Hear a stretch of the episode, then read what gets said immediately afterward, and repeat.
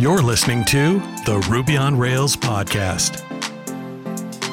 You're listening to episode 460, and I'm your co host, Brittany Martin. And I'm your co host, Brian Mariani. Paul, I'm going to need a drum roll, please. So, after looking at all of the episodes of the Ruby on Rails podcast published in the last year, a fun fact that I'd love to share is that episode 419, Rails Hiring is Still Hot, was our most listened to episode last year. So, back by popular demand, Brian Mariani is back to give us the state of the Rails hiring market for 2023. Take it away, Brian. All right. Well, good to be back on here together. Glad that last episode was so highly listened to. I imagine this one might get some listeners too. Yeah, we'll have lots to chat about. It's certainly an interesting market out there. The way I've been describing it lately is choppy. You know, there's a lot of layoffs going on, that's for sure, but still hiring going on as well. So we'll touch on all that and take it point by point as we go. I love that. So, we're going to start with a not so easy question, which you've kind of touched upon already. This year already feels really weird. I mean, it doesn't get any weirder than, you know, 2020. But essentially, Brian, aside from the layoffs, like what's currently happening? Well, obviously, all the layoffs are happening. It, you know, it's interesting. I would say to lead it off, if you are out of work, you are not alone, but do not fear.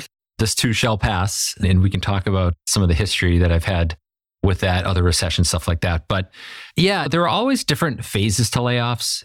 In a mild layoff, for example, sometimes the companies just lay off their worst performers or candidly people who are just not great culture fits, that sort of thing. And and I've experienced that. And sometimes, you know, in a mild layoff, it can be a little tricky as well, because if you are one to get laid off, you tend to think it's you, not them. And I've heard developers struggle with that a little, but we are not in a mild layoff, that's for sure. And interestingly, these layoffs have been going on longer than we realized. As you alluded to earlier, the August episode, I know we were talking about it—and It's just funny how the weeks and months go by and you realize it's still going on. I will say, this is kind of anecdotal information, but of all the calls I have every week, I can pretty confidently say that I've been hearing these layoff calls since August, but it really hit its sort of fever pitch from November through January, almost all the way through January, but not quite, which we'll get to where, you know, no joke, eight or nine out of 10 calls out of every 10 would be someone who's been laid off. Interestingly, that has changed a little bit. I would say in certainly in February and even toward the tail end of January, if we had to put a number on the percentage of calls I'm having with engineers who are laid off, it's more of like a 50 to 60%. We're already starting to get back a little bit to just developers who are employed but might be looking for a change. So I'm not sure if things are consolidating a little bit or whatnot, but that's kind of what we're seeing in the market right now. I am a fan of LinkedIn, whether or not you like it or not. It is a good source to see what's going on. And I have seen some anecdotal stories. I saw someone who got laid off from a company in September. They brought them back in December and they just laid them off again this month, which is an absolute bummer. But then I'm also seeing stories of people who are getting laid off and they realize that maybe they were underpaid and not happy and they're starting to find roles that make them a lot happier. So mm-hmm. I think that there is definitely situations where people are getting eliminated because they've been redundant. But for the most part, I'm not really seeing that from my actual Ruby on Rails developer network. And I'm curious what you're seeing. Yeah, in some ways, it honestly feels like a little bit of a reshuffling of talent in a way. Yes another trend in the last month or month and a half or so, there's just been a lot more interview activity among candidates. Like previously, like uh, especially through around the holidays, which can be slow anyway, of course. But around then, you know, I would be talking to engineers who are out of work and they didn't have much on the radar. Didn't have a lot of interviews. It just, yeah, they're a little fearful, I would say. But that has changed. Kind of interestingly, just even again in the past month or so, I'm talking to engineers and sometimes I'll hop on a, a Zoom call with them or whatnot and they'll say, "Oh yeah, which job was this for again? I've been getting so many. I've been doing so many interviews." And I'm like, "Wow, well that, that's good. That's yeah, I'm happy to hear that." We've actually helped two engineers in the past week land new jobs, which has been great.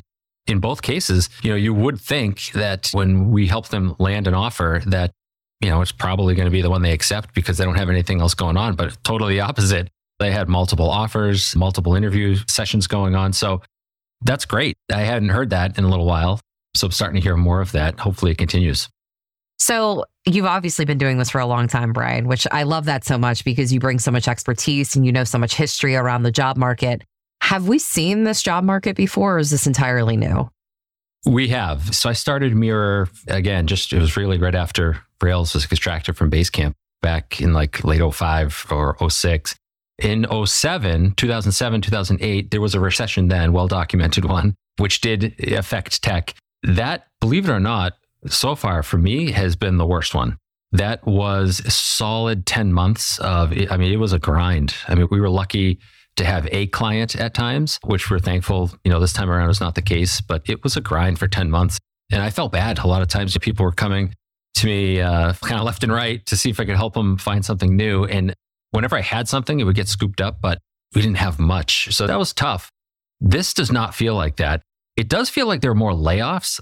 That's for sure. Like I just feel like I'm talking to more people that have been laid off, but there's just more hiring going on still, just more activity than I remember even through that stretch of November through January, I mean, we've even been busy with our clients, granted, a lighter number of them. But uh, yeah, we're fortunate that we've had homes for different people. And just hearing some of the activity lately, it's just, it does feel a lot different. Back in 07, 08 was different.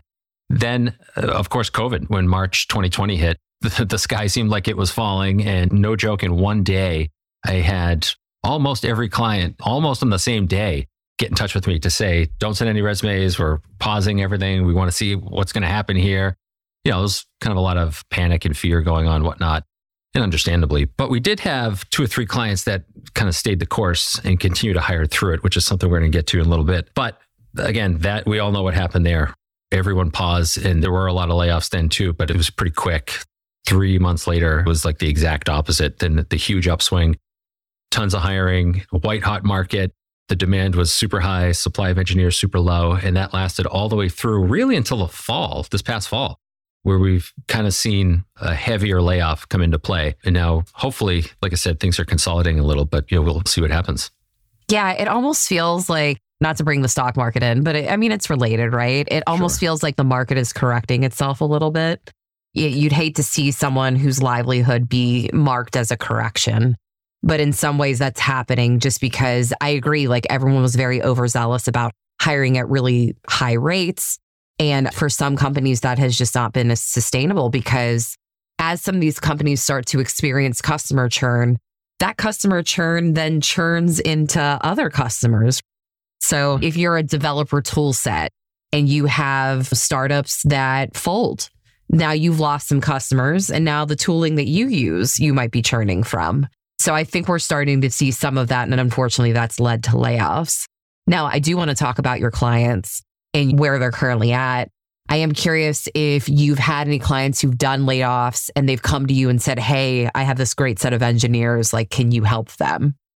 Yes, that has happened. People just wanted to see some of the people that they've worked alongside for so long land in a good spot. That's been really nice. Almost kind of outplacement favor, help some folks out. So, yes, that has happened. But a lot of the people I'm talking to tend to have been affected at larger companies.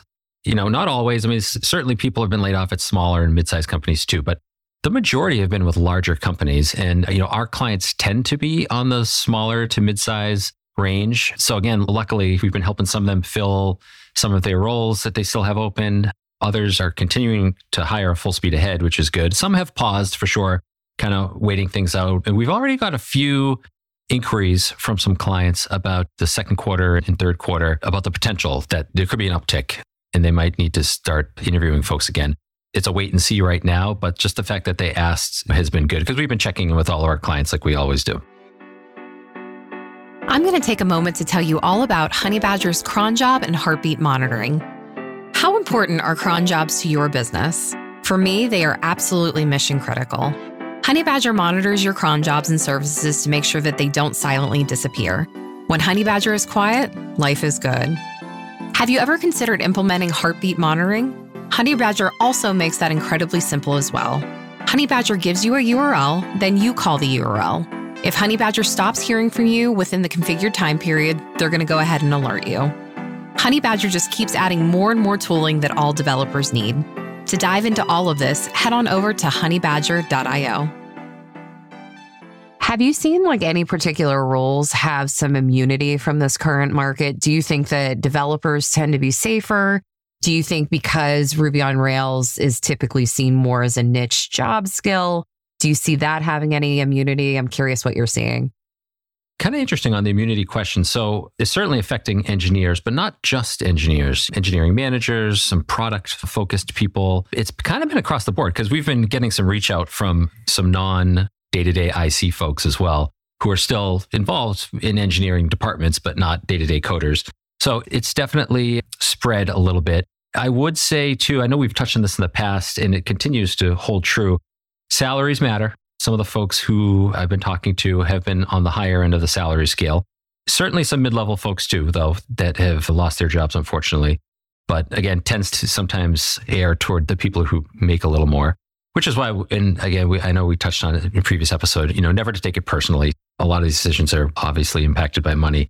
But if there's another area of immunity that I could point to, it, it's more maybe the sector that the company operates in or the value that they bring. One thing that we've seen and actually held true with the last two folks just last week, the two people we helped land jobs, healthcare companies like health tech companies tend to withstand these downturns pretty well. Obviously, with COVID, it was the same thing. Like those were some of our best clients. They continued to grow even while others were shedding. So that sector historically, I've recalled, has been good and continues to be good right now also just the value of what it is that you produce. There are some tools that uh, are just integral to the way companies work. And if you produce those tools, you're hard to quit. So that plays into it too. It might not have anything to do with healthcare or any particular sector, but what you're building is helping people do their jobs very effectively and efficiently. And they can't live without you. You know, you're going to be okay. So it just depends. If I had to pick a sector, health tech is still doing pretty well. Okay, that's good to know. We know that the big FANG companies did very large layoffs, and those are not Ruby on Rails, but it's still interesting to watch them. And I have this theory that, you know, Meta did that large layoff, 11,000 people. And then Google quickly followed suit with 12,000, and then Microsoft. And then we did see a layoff from GitHub. So that would be Ruby on Rails. It's just that sometimes you see these layoffs happen all together because it's like, well, that company's already in the news for it this is probably something that we need to do. So let's just go for it so we can just get all lumped in. I agree with you, Brian. This has been happening since August. It just feels like it has snowballed significantly since December because nobody wants to do the holiday layoff. So it just feels like January and February are a bit rougher. But this has been happening. It's just whether or not it's been hitting the news or not. I think you're right. It seems to come in waves. Companies just kind of feel like they have to react to the news. They're bracing for economic conditions that may or may not happen, but they want to get ahead of it. A great example of this was COVID. And it was so hard to predict, but everyone was just expecting the worst. And the exact opposite ended up happening. And companies were having like their best years ever. So, yeah, definitely tough to predict, but I think there is a little bit of that. It sounds funny to say, but it almost kind of feels like a self fulfilling prophecy in a lot of ways. The media really gloms onto the news, and then there's a big, you know, one company has a big layoff, then the next follows suit. But again, we saw it before. We've seen it in 07. We've seen it during COVID. So you never know what the future will hold, but inevitably we always come out on the other end. There's an upswing coming. We do. I completely agree. So, keeping that in mind, what advice do you have for the people that do have jobs currently? And if they are unhappy, should they hold tight? Yeah, I feel like I'm answering this on a daily basis. And I hope we've got some good points here that people can take something from. So, one thing I will say is I hear a lot of, hey, should I just stick it out at my current job? Given everything going on in the market right now. Most people understand what's happening in the market. Some don't. They're just so heads down and they're like, ah, I've heard that there's a lot of layoffs going on. Like, tell me about it. But yeah, I would say the choice on whether to stick it out or even look for a new job really comes down to your happiness level and something you mm-hmm. touched on at the very beginning of the show here. So I will say if you are unhappy at your current job, but sort of scared to take the leap, given the market conditions and you just say, you know what, I'm kind of willing to endure this a little longer. Let's see what happens. I'll wait for the turnaround. I will say never settle for being unhappy. Really do not. I mean, one of the engineers that we just helped land a job last week, that was the exact situation for him. Just not thrilled about sort of the mission of the company, where that was headed, and the products he was working on. He's just not excited to get out of bed and get to work every day. And he knew it wasn't a good job market, but he went for it, ended up landing a job. So definitely don't settle for that. The time is never perfect for a job change and it is choppy, like I said now, but it's happening. And I'm seeing a lot more interview activity amongst engineers. So, yeah, don't feel like you have to sit tight just because things are a little rough. Definitely get out there and look. Now, if you are not unhappy and maybe just curious about what's going out there, maybe want to change things up. It's been four or five years, something like that. Time for a change. I may caution against that because if you're in a generally happy situation, you're going to be picky about the next job, right? It's got to really check all the boxes for you to make that leap. And right now, there's just not as many options as there will be in, who knows, two months, three months, five months, whatever it might be. There's going to be a lot more options. So if you're generally happy, it's probably good advice to stick it out and just wait until more options become available. Then you'll really be able to just have more opportunity, more options to pick from, and you'll be in a good spot to make that change. I would say, as for the rest of my advice and sort of what's going on market wise and whatnot, I kind of want to talk about it from the perspective of both the engineer and the employer, something both can relate to, hopefully, and, and a few nuggets that could be taken away from this. But I'd like to start with the engineer. So when we think about what makes a great developer, right? I often think of like a Venn diagram with those three interlocking circles. I always say those three circles are typically work ethic, skills, and professionalism, which is also culture fit. And I feel like today, you know, with all these layoffs, we're seeing more developers than ever that sit in the center of that Venn diagram. And that's rare. That's very mm-hmm. rare. But they're out there and I'm talking to them and and both of them, I would say last week that we helped land jobs were great examples. And you know, one thing from someone I heard from yesterday and I've been hearing with others is they feel like they kind of are in the middle of that Venn diagram and they're like, how do I stand out? Like I haven't been in this position before. And what I would say there is referrals are huge. I would say when it comes to referrals, most people sort of underestimate one of their greatest assets is the people that they know, especially people that you trust. So, my advice if you have a recruiter that you trust, by all means, that's a great option. But your past coworkers, friends, there's so many connections you almost don't realize you have. But especially in this market, my advice is to be loud about asking for those referrals.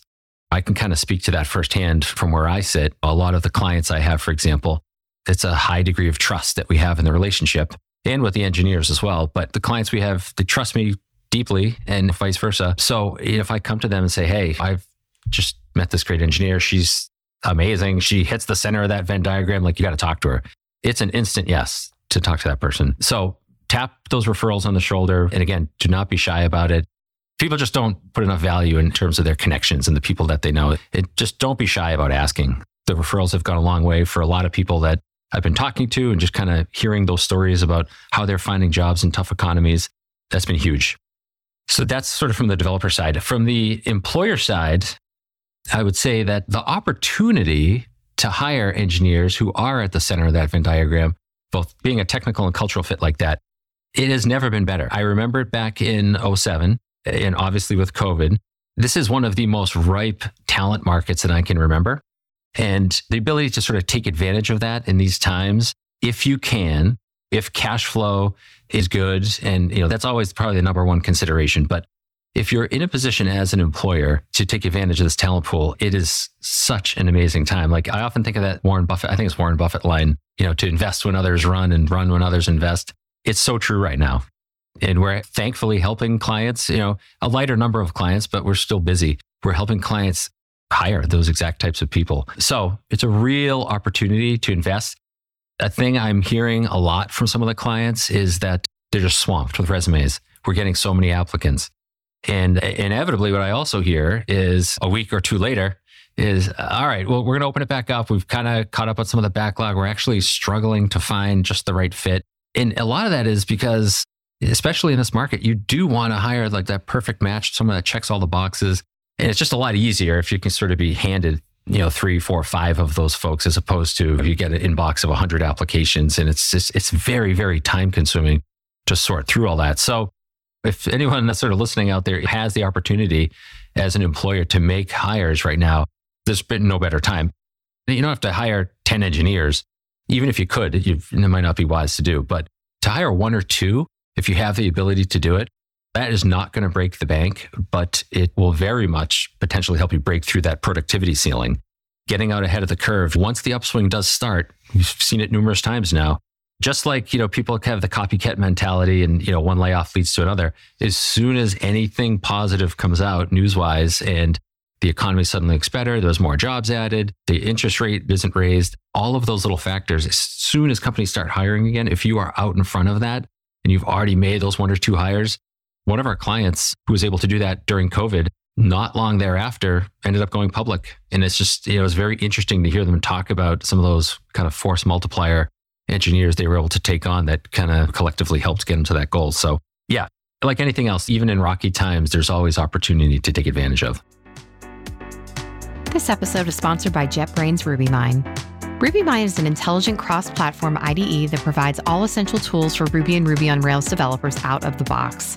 It offers smart code completion and analysis, easy code navigation, safe automated refactorings, and interactive debugger, Git workflow support, database integration, and many other tools. All tools are integrated together in a highly customizable, productive, user friendly environment. To get a special 20% discount for the listeners of the Ruby on Rails podcast, just enter the discount code Rails Podcast during the purchase. You can apply this discount to JetBrains All Products Pack and use IDEs of your choice. Link will be in the show notes. Thanks to JetBrains for sponsoring the show. So much to react around that. So, first of all, from the developer standpoint, if you are not happy, you should absolutely look for a new job and you should be picky about it. Now, because the market is so weird and because these layoffs have made the headlines, there is absolutely no reason that when you have that initial call with a recruiter that you do not ask them about their layoff history and how they would be immune from having a layoff like very early into your career with them. I don't think that's an insensitive question to ask. I think it's smart. And as we see more and more states change the regulation where you need to provide the salary up front, I'm curious if you agree with this, Brian. I think you need to be asking about layoffs and you need to be asking about salary very early on. So you're not wasting anybody's time. Completely agree. Yeah. In fact, I had a situation, this was probably a couple of weeks back now, where we had an engineer who had an offer with one of our clients who actually didn't end up accepting it, which, of course, never an issue, but they went with another company. One thing I did ask, just because I knew our client was in extremely good position financially, their runway is very strong, no layoffs in sight, all of those things. It was surprising to me that I had asked just about the other opportunity and asked him if he had asked all those questions, and he hadn't. And I said, Hey, I'm sensing the other one, regardless, would be a better fit for you anyway. So I had actually advised him to take that other job, even though it wasn't my client. I know it's kind of a anti recruiter thing to do, but we always like to just be honest. I always treat every engineer as if it was me or my brother looking for a job. Like I'm going to give him the honest advice and take. It felt like that one was better. So I said, if that one's better, go for it. But given the conditions right now, you definitely do want to check on that and ask about that. And I typically know that story with all my clients, but I think it's always better heard by the engineer. So you're 100% right. That question may be kind of more sensitive at other times, but not right now. And everyone's very happy to answer it. So, yeah, very, very smart to do your due diligence. Well, the funny thing about me is like if I were going into an interview and I wanted to ask that question, you better believe I've already been on Glassdoor knowing that question already. right. it, it tends to be out there and is a very positive sign to me if they, of course, admit it and explain why and give me some details about it just because I've been hired into companies before where they've done a recent layoff and they didn't tell me during the hiring process. And I feel like one was kind of pulled over on me, which didn't feel great. Yeah, it can happen. I feel like the transparency now more than ever, it just really matters. And yeah, you'll get to the bottom of it. But yeah, come prepared for those interviews with those questions and be prepared to answer them if you're an employer. But those are super important and they're going to lead to good outcomes if you get to the bottom of it. So, from the client side, you mentioned that a client could have a job open, they could get 100 resumes. And then a week later, after they've gone through them, they haven't found their match. And so I'd really love to dig into that, Brian. Is it because the applicants in no way were qualified? Are the resumes a mess? Are they not using the proper buzzwords to get through the ATS systems? What do these developers need to do in order to make it to, you know, round two? Yeah, there's definitely a certain percentage that just out of the gate, for whatever reason, are not a good fit. And I think sometimes engineers will, depending on the person, they might send out more resumes in a bad economy, you know, just wanting to get as many options as they can on the table. Even if it's not the perfect fit, they're still going to err on the side of sending it. But from the company's perspective, that's not going to be their top choice. They're going to want someone who's fully invested, who's super interested. Like they want a candidate who wants to work at company X for XYZ reasons. And that's the best way. And it starts right from the application process, frankly. If you don't have a recruiter, I always do that and advocate right up front with the very first intro email to let my clients know why the person wants to work there and why they're interested. But if you're just applying on your own, do that right away. It's not good enough to just send in your resume. I think cover letter now more than ever makes a lot of sense. There's some sort of intro about who you are, why you think that company would be a good fit. There might be some personal stories, just ways you can relate to what they do and why what they do matters to you, or that you could get really excited about the mission of the company. All of those things are very important.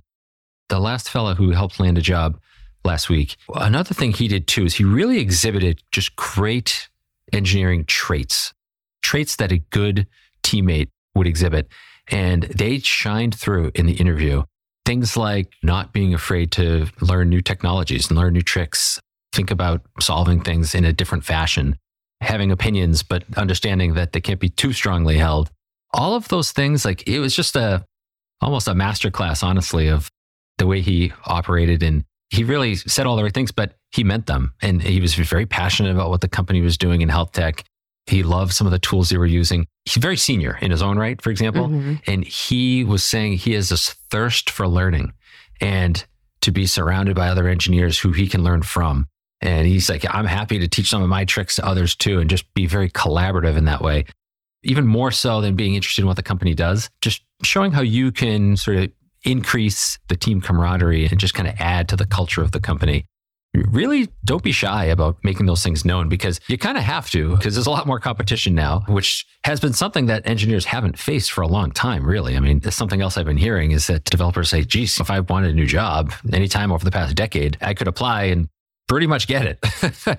But that hasn't been happening you know? Or i'm making it to the final interview and not getting past it like two or three times so going that extra mile is just important now more than ever and i think one of the words that i know you love is ambition exhibiting that is very important. Well, I'm going to confess something to you, Brian, because early on in the episode, you mentioned that you have talked to developers who didn't know which job they were going onto the call for. I would immediately reject them.